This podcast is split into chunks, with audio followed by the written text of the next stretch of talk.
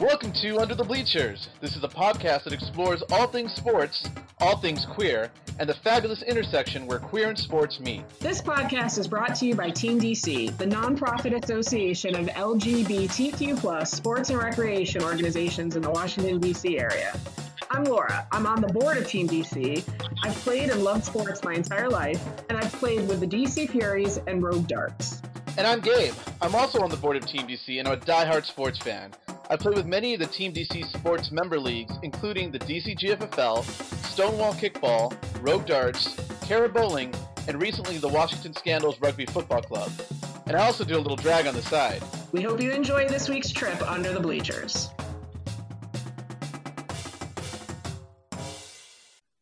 Welcome, everyone. Lauren Gabe here. It's October 12th, and you're listening to episode 17 of Under the Bleachers.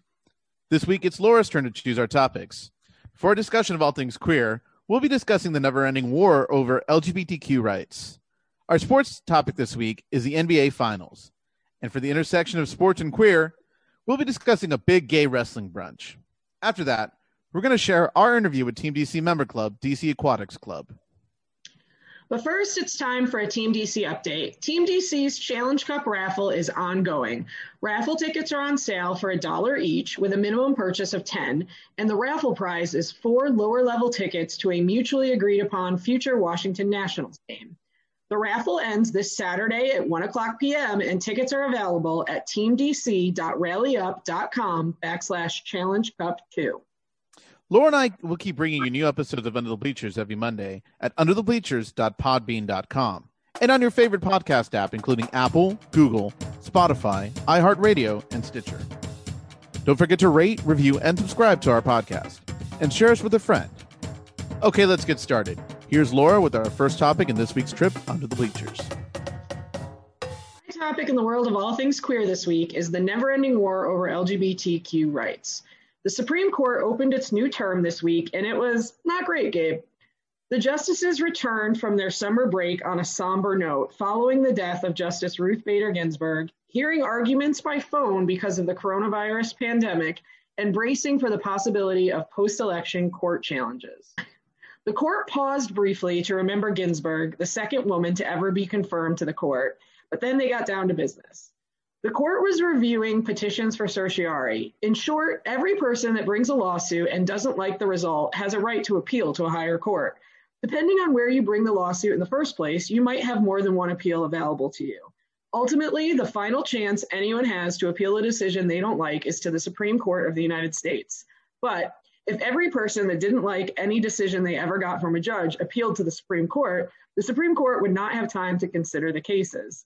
So not everyone gets that chance. Instead, we have a system that allows people to apply for review.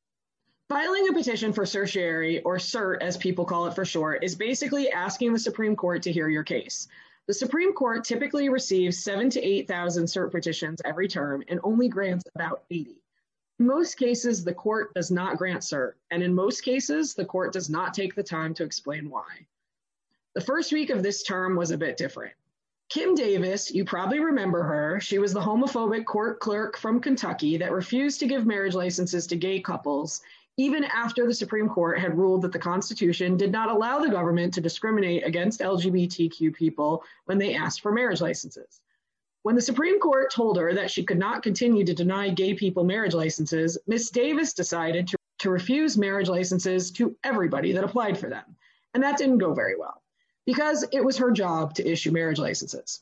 So eventually she filed a lawsuit. She was hoping that a court would grant her the right to be a bigot and grant marriage licenses to only those people that she personally believed were entitled to them. The lawsuit made its way up through the courts, and eventually Kim filed a cert petition. She asked the Supreme Court to hear her case.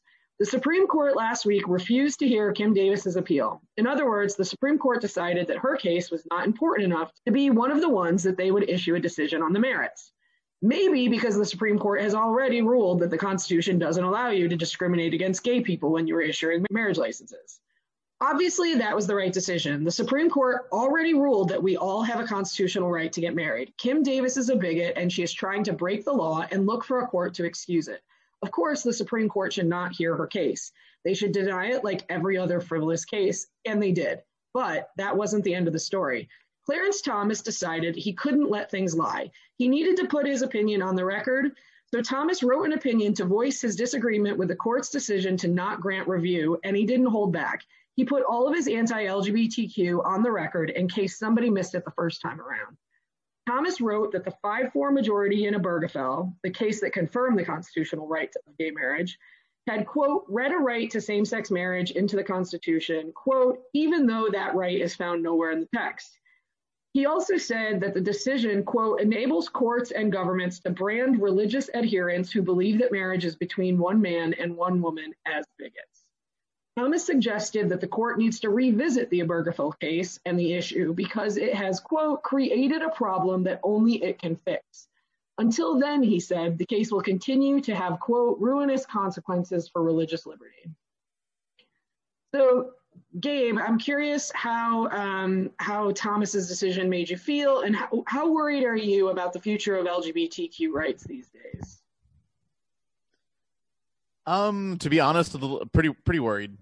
This is going to be the start of something, and it's probably going to be a snowball effect of what's going to happen. I mean, it's kind of weird that two justices sitting on the Supreme Court right now basically are telling people, hey, um, here's some pointers. This case isn't good enough to overturn gay marriage.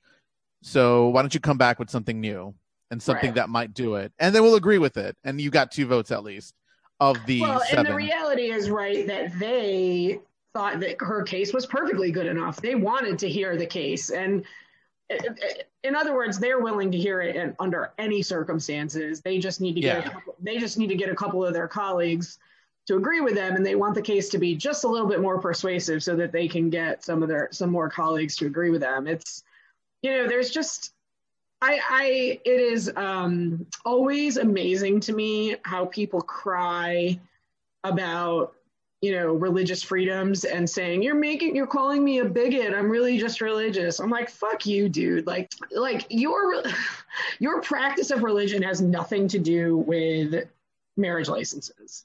Marriage licenses it's a government fucking thing and it's a contract. It has nothing to do with your religion. So nobody's trying to get gay married in your church but well i think it's it's also part of like the uh kind of like the american culture where it's I think is the U.S. the only country where someone who is a pastor or minister can marry you? Because like you know, other countries it's like you do the civil marriage and then you do the the the religious marriage if you want, it or you do the church marriage. Like I remember my cousin, we're getting married in Mexico, and I was the witness for the for the civil wedding or the boda civil, and it's literally yeah, you're signing a contract before the state. Like the judge is there, and it was nothing like today we bring together, you know, whoever. It was like, no, sign here, sign here, sign here, sign here. All right, right because it's a freaking, it's a fucking business transaction, basically, right? Exactly. Like, it's it has nothing to do with religion. Obligating yourself to certain things, and I I understand that like, um, you know, you could also have a religious ceremony to celebrate the you know, religious union. That's all fine and good. But what does that have to do with whether or not I can file my taxes as a joint couple or not? so, or visit your partner or your spouse in the hospital. Yeah. And at the end of the day, I hate to break it to you, buddy, but you are a bigot. Like being a bigot because your religion tells you to be one doesn't mean doesn't mean you're not a bigot, right? Like, uh, it drives me nuts. I but I, I'm pretty worried. I, I'm really, I'm pretty worried about the future of LGBTQ rights. Well, it's like the whole, um, you know, they're they're only focusing on basically evangelical Christians in this religious, you know, uh, you know, attack or whatever is going on. Because what if there's another religion that supports it? You know, are they going to support them, or you know, are they going to support other religions that are out there that don't agree with their ideas? You know, I always we joke around about the. Um, I mean, people who um, talk about religious religion this way and tie it into politics, I think, assume that sort of the Anglo Christian is the only religion in the world that exists. So yeah. it's you know it's just kind of like, the whole thing is crazy. Um, today is National Coming Out Day, so happy Coming Out Day, everyone who's coming out and who's wherever wherever in the journey you are today is your day to celebrate. Um, but you know, we have to reflect and keep in mind that we are lucky to live in 2020 where LGBTQ rights have come so far and society has come so far. It's so much safer in most places for people to be living their authentic life than it was, um, you know, in the past. And there's a lot more support for the community, but it is um, the your rights can be taken away from you in an instant. I mean, it, the reality is that we, it shouldn't have taken a Supreme Court case to say that gay people have all the same rights as straight people, but it did. And, and the next court comes along could decide it another way and could turn everything on its head. So we need to always be vigilant about fighting for rights and also increasing visibility and promoting and supporting the community and being there for each other. And the, the, the reality is, no matter what the Supreme Court does, the community is always going to be there to support each other, and that's what's really the most important thing. But I, I'm not, I'm not not worried. Let's leave it. Let, let's put it that way. No, yeah, like I, I totally agree. We're we're so lucky that we live in the United States and we're not living in a country where if you're gay, you know, you It's can illegal? be killed. Right. Yeah, you're arrested or you're killed. We talked about that before. Like, you know, there's other countries around the world where, like, yeah, you're holding hands with a, your your partner or you're kissing someone and you can be killed. It's uh, a, it's we a do have to be a little vigilant on a, a little thing. I mean, this this might be just a small little you know ripple in this big effect of something that might happen later on. We don't know, and we don't know with you know the new uh, Supreme Court confirmations how that's going to affect us. You know, for generations, not just for a presidential term. This is decades. Well, I mean, people forget. Like, it's it's crazy to me when you think about like Brown versus Board of Education, right? So, to me, I'm four. I'm four. I'm in my four. Today's my birthday. I just turned 43. 43 today. Yay! And I, it is unfathomable to me the idea that segregation was like just a decade, like just a generation ago. You know, I mean, it feels like Yeah. that should be so far in the past, but that case was what 1954. That was not that long ago. So you know, People are still alive that remember that. right. I mean, the like the some like Ruby Bridges, right? She's still alive. She was one of the little girls who integrated school. It's like one of those famous pictures. She was the little girl that integrated a school, and she's alive. She's not. She's not even that old. She's like I think younger than my parents. yeah, it's, it's crazy. Yeah, I and you know, it it ugh, it's rough. It's hard to talk about. It, a lot of things. It's tough to talk about. You know, this almost in the abstract, but you're like, it's your humanity, and they're just nine people in robes get to decide whether or not you're an equal human to others, and that is just such a horrifying um, you know thing to be to feel when especially when you know if you look at the the judgment the people who are selecting those judges like we're going to have three people out of nine be appointed by Donald Trump and that's who's going to be in charge of deciding whether or not I have equal civil rights to other people no thank you well, even all the um, federal judges that he's appointed oh, and how that's going to affect us like that for years. Yeah, no, it's absolutely terrible. I, mean, it definitely is the most, the biggest damage that he has managed to do is the lifetime appointments to the courts, and they're all so young. He appointed a bunch of 34 year olds to lifetime positions. It is scary. Um, That's insane. but anyway, uh, well, so it's no surprise to anyone, or it shouldn't be a surprise to anyone, that Cl- Clarence Thomas has these beliefs and that he's going to keep writing these opinions. We just have to hope that people like John Roberts, who believe in the idea of precedent, is going to respect the precedent enough um, to get us through these next few years until we can get a couple more progressive thinkers on the court. That's true. And I mean, we just need to keep an eye on it and make sure people still have these conversations about how it affects them, especially Right. those who are married. And just let people know that, hey, you're affecting, you know, talk to your families, let them know that, hey, you're affecting my family, my rights, you know, my life. That's right. You may And think about, it, know, I bother you, but it is. Yeah, and talk to your Republican family members and tell them, like, look at the damage that's being done to my civil liberties. Don't don't say you love me and then vote for somebody who wants to take away my rights. Do what you can. That's all you can do. Everybody, let's just all keep doing what we can. It's three weeks till the election, guys. Woo! Crazy.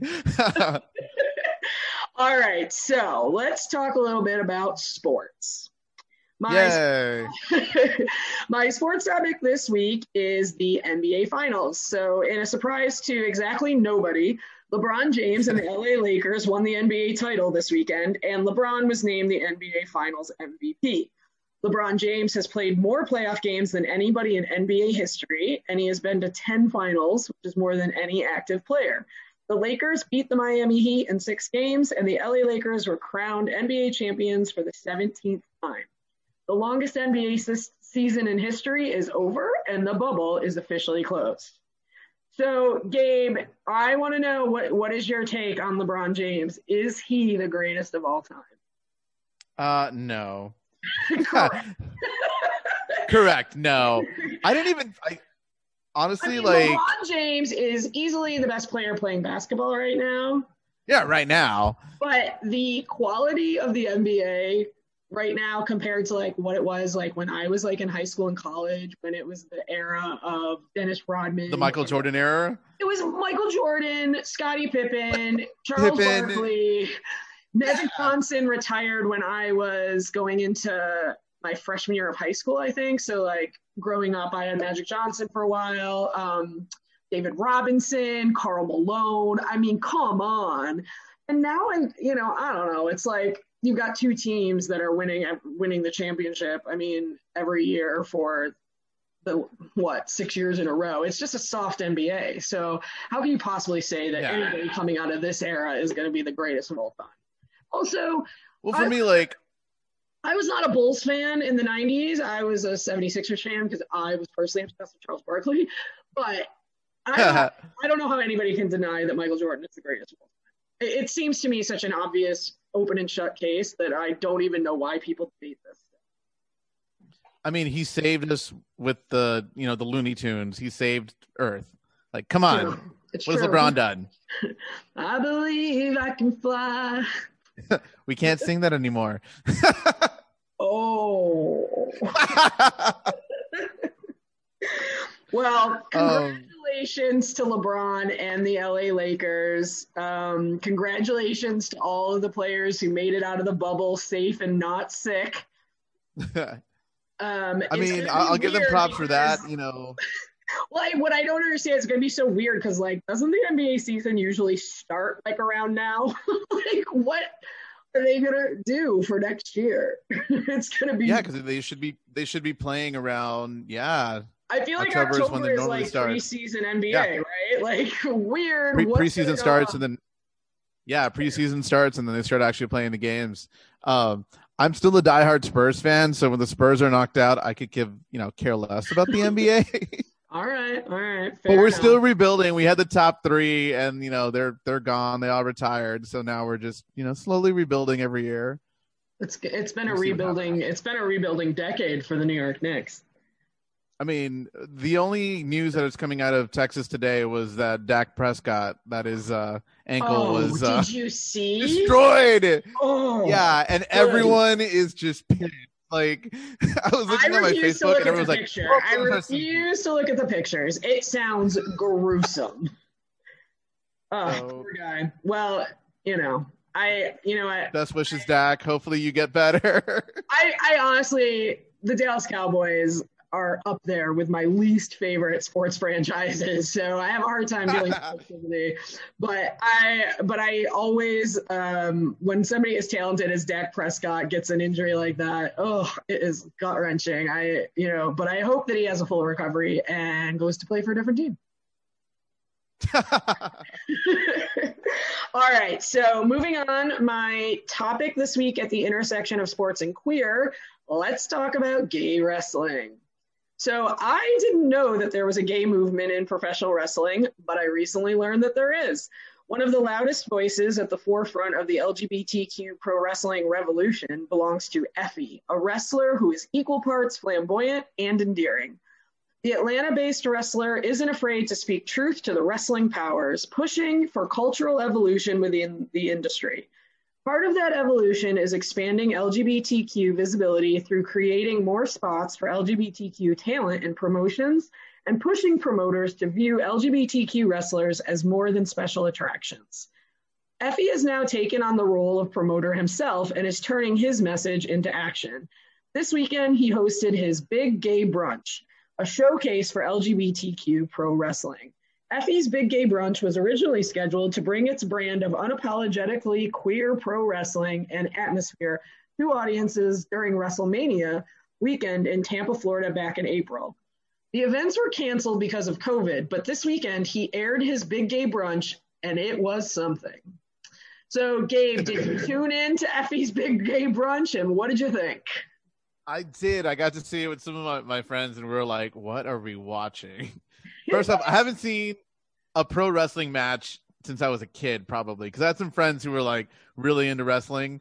Yeah. Um, and yeah, I was like, okay, I remember this kind of, but yeah, it was. Yeah, it was, I think it was kind of fun actually. It was a lot. It was really interesting. I mean, I think that the last time I saw pro wrestling, it was legitimately the 1980s. Like I, it was like Hogan and Macho Man Randy Savage was what is like what I remember from my childhood. I did not know that wrestling was still like a big deal, but apparently it is a huge. Oh, it's huge. With a they always do something at the Capital or yeah, Capital One Center. I was like, at the Verizon Center, the MCI, Center, the Capital whatever One Center, yeah. uh, whatever it is. Yeah, because I work around there, and they always do like a big WrestleMania thing, and they close off all the streets. I'm like, wrestling's still a thing, but yeah, it is still a thing. Apparently, and apparently now we have queer wrestling. So I, you know, listen. Here's my take though wrestling is like a soap opera, right? And it yeah. is oh yeah, there's backstories, like flamboyance and show and showmanship. If anybody can do this right, it should be the gays. right? That's is not just me. I mean, oh no, right? But what did you? Were you underwhelmed, overwhelmed? What did you feel about the uh, the showmanship of the big gay wrestling this weekend?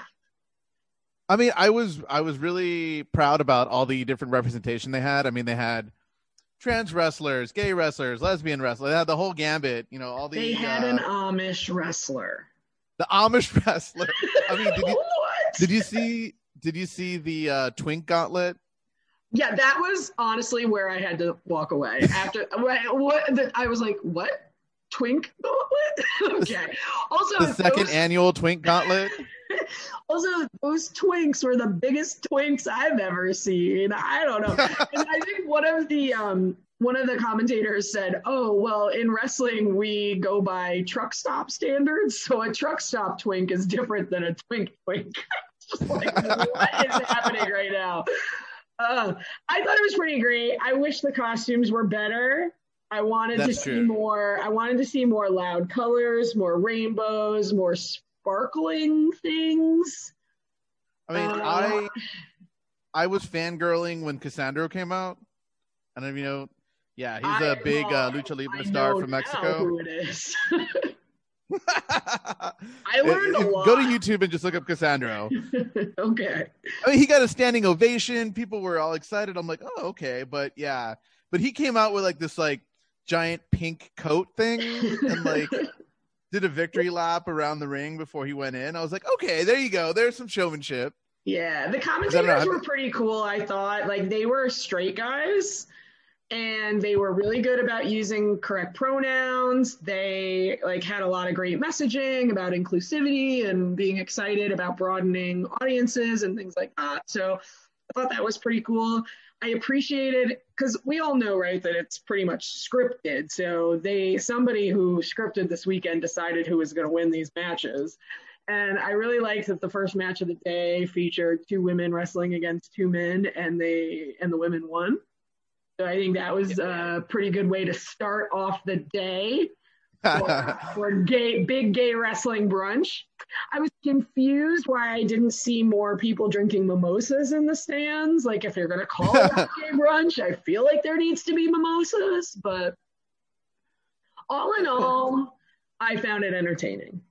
Yeah, it was very entertaining. And you know, again, wrestling's not really my thing, but if hey, if you're a, a young kid who is probably questioning himself or herself and wants to come out later on, it's great to see that if you love wrestling, you have a gay outlet and you can celebrate that and watch something that's cool like that. That's right. We have to have inclusivity everywhere.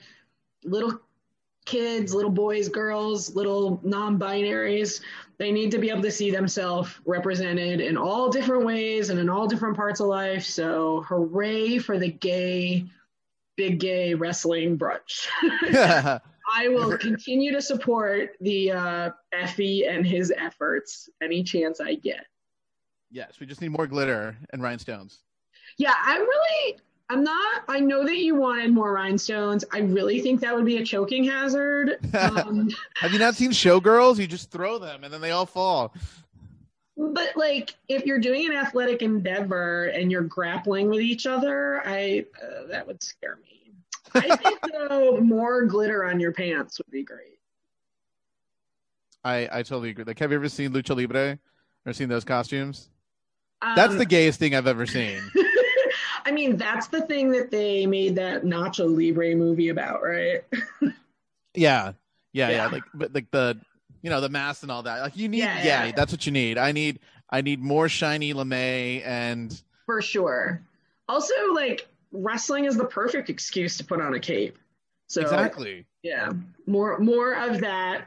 I also think, you know, this year's event was a little bit smaller than it was intended to be because of COVID. They only sold, you know, like a quarter of the seats. They moved it to a smaller venue. You know, yeah. next year, hopefully, we get past this pandemic and they can bring back all the fanfare and have a big show that'll involve like pyrotechnics and rainbows everywhere. And more twinks. And more twinks. And don't make them win the gauntlet. All right. Well, Gabe, as always, I appreciated our chat. Um, it's always good to catch up with you and to see what's going on in the world of sports and queer. That's true. And hopefully, we have more uplifting stories next week. Woo. That's this week's Under the Bleachers roundup of things queer, things sports, and things at the intersection of sports and queer. We're going to take a quick break, and when we come back, we're going to share our interview with Team DC member club, DC Aquatics Club.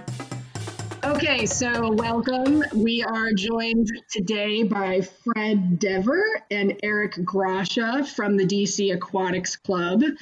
Um, thanks for joining us, guys. Would you um, each like to sort of introduce yourself, tell us who you are, what your position is with DCAC? Okay. Hey, my name's Fred Dever. I'm actually also the fundraising chair uh, on the board with Eric um, with DCAC and my name is Eric Grasha. Right. I I am the publicity chair for DCAC. So they they sent us a money guy and and a and an attention whore. That's what it says. So, just to kick things off, for anybody who's listening that maybe doesn't know, can you tell us what DCAC is, what sport you guys are involved in, and just your sort of basics on your organization? I'll let Fred answer. sure. Um, DCAC has been around for over 30 years, and we are probably about almost 200 members strong.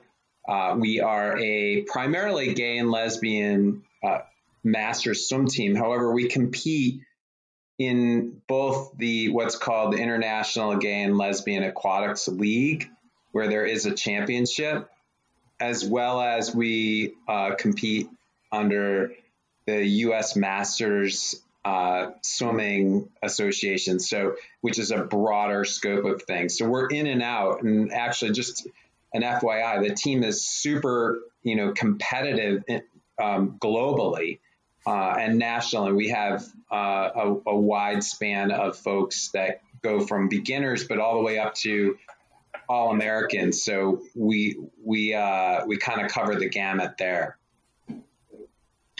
Very cool. Um, just uh, just to break it down for those of us who might not know that much about swim team. Um, I assume you guys swim all the events we would be used to seeing, like if we watch the Olympics. So you got the butterfly, the backstroke, and all that good stuff. That's correct. There we do any of those strokes that you see in the Olympics. So butterfly, backstroke, breaststroke, and freestyle. And we do pretty much any distance from a 50 to up to a 1650. So two laps up to 66 laps, depending on the meet and the races involved. That sounds pretty. Uh, it sounds pretty intense, and I know you mentioned being competitive. Um, do you also have just social swimmers in your organization? Yeah, we do. Um, I think that's one of the things that's that's super appealing is that we've had people that have joined our organization that were really never competitive swimmers or don't intend to be, but um, they really love the camaraderie of the team, and many of them, I think, have you know improved immensely. We also have people that, like I said before, a good solid core of the team is very competitive, but we hold. Um, I think one of the, the things that's attractive about our organization is that it is like a family, and you know we have so many good events uh, throughout the year, and we're just a really good, tight organization that even if you leave DC, people still comment and say it was like the best team in an, whether whether they're gay or not, which our team is prim- primarily gay, but we have folks that join it just because um, they just like the variety of folks that are there. Um, Uh, so uh, you said you have about maybe what 200 people that are part of the organization. How do you all practice, or where do you all you know get ready for these competitions at these meets? So we are primarily practice at uh, DC public pools. Uh, our current locations are Dunbar High School, which has has a 25 yard pool that was built probably five or six years ago.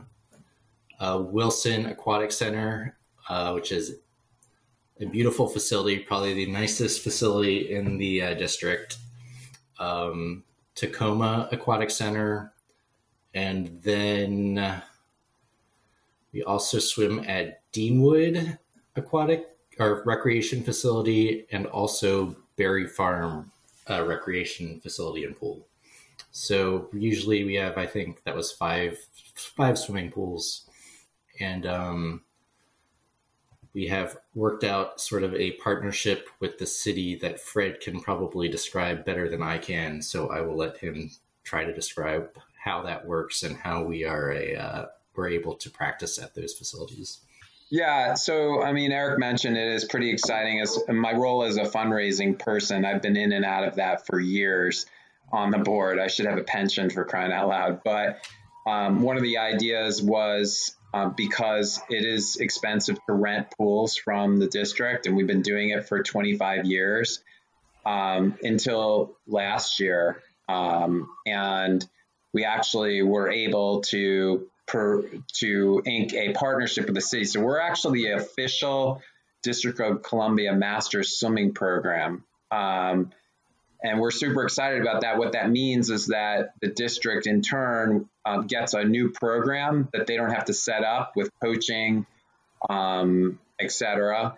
And um, the taxpayers uh, also get um, a new program too, as well, that they, they can go to. And in turn, what we get is we get pool fees that are reduced and waived. So um, this is why um, we're able to like flourish. This is our first year in the partnership, so um, of course, you know we're excited about it, and we, we hope that its its longevity, you know, outlasts us all. But um, it's a super um, great thing for the district health and fitness uh, our program because financially it really helps us out a great deal. As you can imagine, renting a pool, you know, six lanes or taking over a whole pool with the amount of people that we have with six practices uh, a week can be um, expensive. Yeah, I imagine, and it's. I'm glad to hear that the city has been um, supportive of you guys. I mean, um, you mentioned, you know, obviously Team DC um, your uh, DCAC is a member club of Team DC, and we are a nonprofit that focuses on the LGBT community. And you did mention before that your team or your organization is primarily LGBT focused, but I just wanted to talk a little bit more about sort of the breakdown of the people who are your members. Um, mm-hmm. Can one of you talk a little bit about sort of? I think you said you had a couple hundred members. How many of those people are sort of, you know, competitive versus social? How many of those people are men versus women? How many identify as LGBT and how many don't, sort of some information like that? Sure. Eric, do you want to take that one? Um, so I guess the breakdown between straight versus LGBT, um, I'd say maybe 10 to 15% straight, the rest uh, LGBT. Um, and then as far as men versus women, the team has far more male swimmers than women swimmers. I'd say 70% men, 30% women. Um,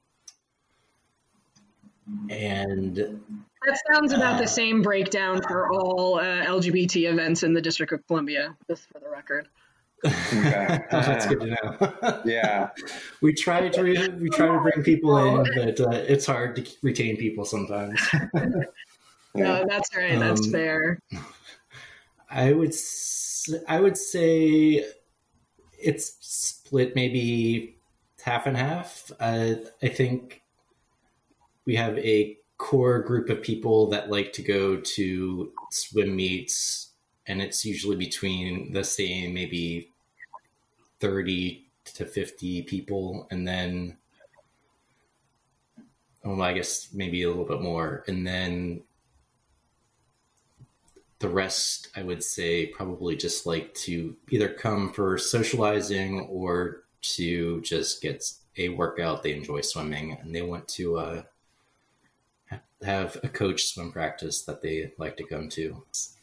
I think I think Eric, you're spot on with the numbers. Um, I think the one thing I would mention is that we do get a lot of triathletes that kind of come in and out.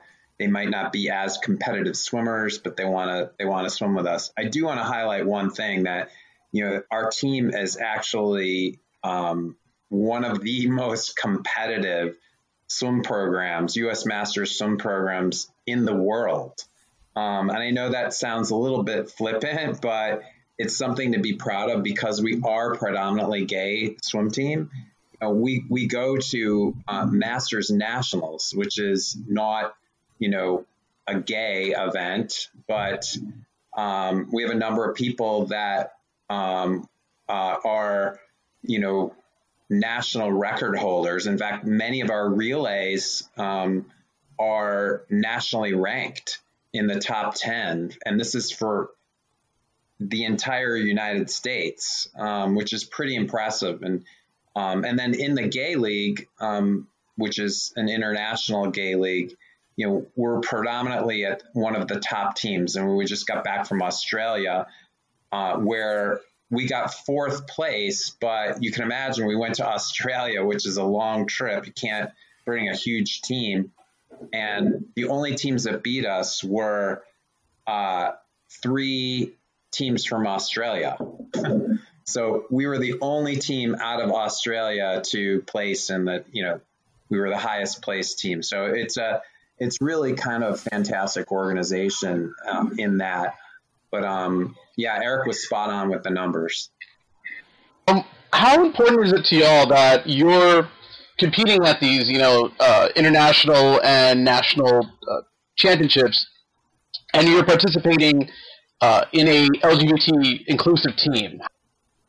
Yeah, that's a great question. I'd say, I mean, for anybody that's competing in sports, look, we've all been there. Where um, I can I can speak for myself. I, sh- I, shouldn't say we all have been there, but I think being gay and a lesbian or uh, what have you, uh, just um, you know, it mars you a little bit, especially in athletics, and that's why I think it's such such an important thing to um, have these gay sports leagues. For me, and I, I, I probably would say the same for Eric. You know, we both swam in college, and we weren't branded. Hey, there's the gay guy in college, you know, and, and it was a different time, but I, it does make me proud when I look at the accomplishments, especially and uh, especially with what I just mentioned. You know, we have folks that come from college programs and excel, and together as a team, you know, we have all Americans that are um, in any uh, U.S. Masters meet. We're placing in the top uh, positions and breaking records, and it's just it's amazing. And I, will tell a, sto- a, short story. Uh, I'm telling you this because this is outside of swimming. You know, even a group of us, we've gotten together and you know we've we've run like the Ragnar Relay, and there were six of us that were all gay and we are all swimmers to a certain extent, and we won the first Ragnar Relay. And the why that sticks in my head is that I just think about all gay and lesbian folks that you know participate wherever they may be and it's just such an i think it's really cool to see that you know we're, we're beating folks that you know are that, our stereotype may not dictate that we should be doing that. And I, I don't know how Eric feels about that, but I, I, I am honored to be on like a team of folks like that, that push each other and that um, still have a common bond that, um, that we are gay and lesbian well, I wanted to I wanted to sort of follow up on the you mentioned the Ragnar.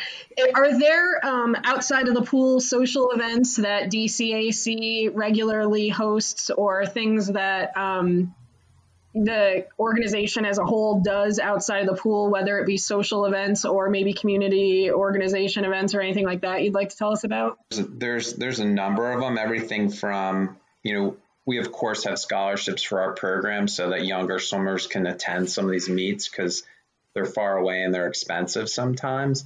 Um, I would I would say it runs the gamut, everything from uh, when we're at a meet, you know, we, we generally always have like a team dinner um, to uh, you know so monthly happy hours at bars. Um, event campouts, uh, um, you know, getting together groups of us will get together to go to a game or or whatever it is. And certainly, D, um, Team DC does a lot of things too that we want to participate in too as well. Um, the concession stand thing I think was one of my favorite. It's a lot of fun, and I think some of the sporting events there. But in general, I just found that it's a, the, our the swim team, and I think Eric would concur. I mean, it's almost like having a group of brothers and sisters. It's really that tight.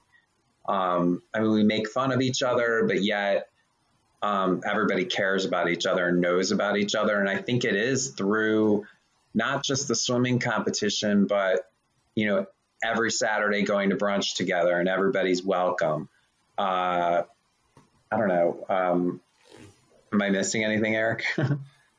I think that pretty much covered it. Uh, I mean, I guess for the most recent fundraiser we had, I didn't attend it, but it sounded like it was a good time. People were selling Jello shots at pitchers uh, to okay. raise money for uh, scholarship people to go to Australia. So, yeah. um, I think, and I guess that entailed men and women dressing either in speedos or bikinis, walking around Pitchers selling uh, Jello shots, and I think we raised a pretty good amount of money through that. So I know people had fun doing it, and uh, it the community definitely supported us, the pitchers community at least. Yeah. That's always fun, you know, when you get your team together in speedos and stuff to sell Jello shots, you know. Uh, do y'all have any um, interesting stories or anything? Um, I go, I don't know, fun, kind of embarrassing. Hopefully, you know, we'll keep it PG. Uh, but something about like that's happened when y'all go to IGLA, when y'all went to Australia, or you're going to uh, you know different tournaments and stuff, or even just at practice. I would, I think our team is like uh, would be a great reality television show. Personally, um, there's always something that happens. Everything from I don't know, uh, Eric, when we were in Toronto and you spent four days or three days in Toronto without a suitcase because plane problems to, I don't know, anything funny. I'm trying to think now i have got a block, but there's always something. I guess I, I didn't want to, uh, I also wanted to make mention of our open water swimming race that we sponsor every year, Swim for Life which is we've been doing that for like 25 years out on the eastern shore raises money for hiv aids aids and it's one to five mile swim it's a great weekend our team's been sponsoring it and that's like a huge social event in itself um, afterwards we go to rehoboth beach and usually have a fundraiser there. So last year it was at Aqua, was very successful, and the entire event is just a lot of fun. Everybody really enjoys doing it. Um, so that's like something else that we commonly bond over. I was gonna say, how was traveling internationally for a tournament without luggage? Like, was that a make it work moment? Did you do a drag challenge and run out and try to find, you know, something to wear, or you know, swimwear or anything? Uh, so it was on the way back. It was after the competition. I was I was with Fred, his partner Eric, and my partner Jason, and we were all supposed to get on this flight to uh, DC and Toronto, and our flight into Toronto was late, and then we missed our our flight. Um, and then it just happened that we ran into another teammate who was also we were rebooked, and we ran into a teammate who was on a rebooked flight, but they had double booked uh, us. Um, so I gave up my seat, thinking I could fly back the next day it turned out that um, there were all sorts of weather issues the next two days.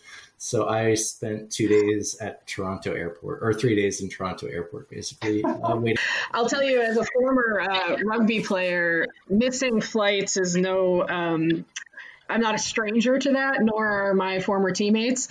Uh, there were a lot of flights missed in our uh, in our tournament travel days as well, and in fact, definitely more than one airport that I now know has a drunk tank in it because of some of my some of my teammates missing flights in airports and ending up spending too much time at a bar.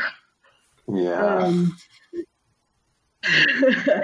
well, I um, I really appreciate that you guys took the time to talk to us today. We um, you know, it's a it's a pleasure to hear a little bit more about DCAC and what you guys do. Um, before we let you go, I just wanted to ask if anybody listening wants to learn more about DCAC or if they want to come watch you swim or maybe are interested in joining, where should they go or where can they find more information about you guys? So um, we have a, a webpage, uh, swimdcac.org um, or they can contact us via email. Uh, probably the best person would be uh, treasurer at swimdcac.org. Uh, those are probably the two best places to find us. And also, they can search Google for DCAC or gay DC swimming, and we should pop up.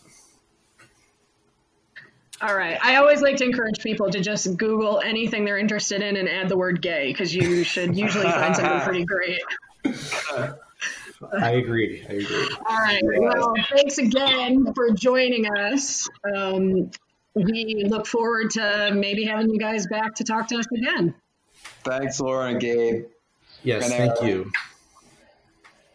All right. Take care.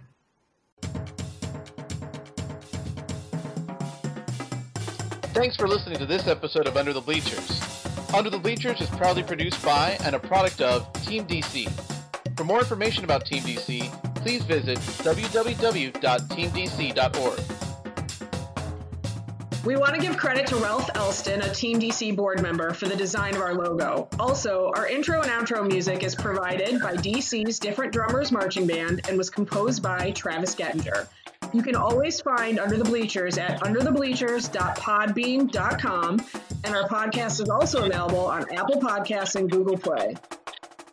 Please remember to rate, review, and subscribe to our podcast and share us with a friend so that we can all keep meeting under the bleachers.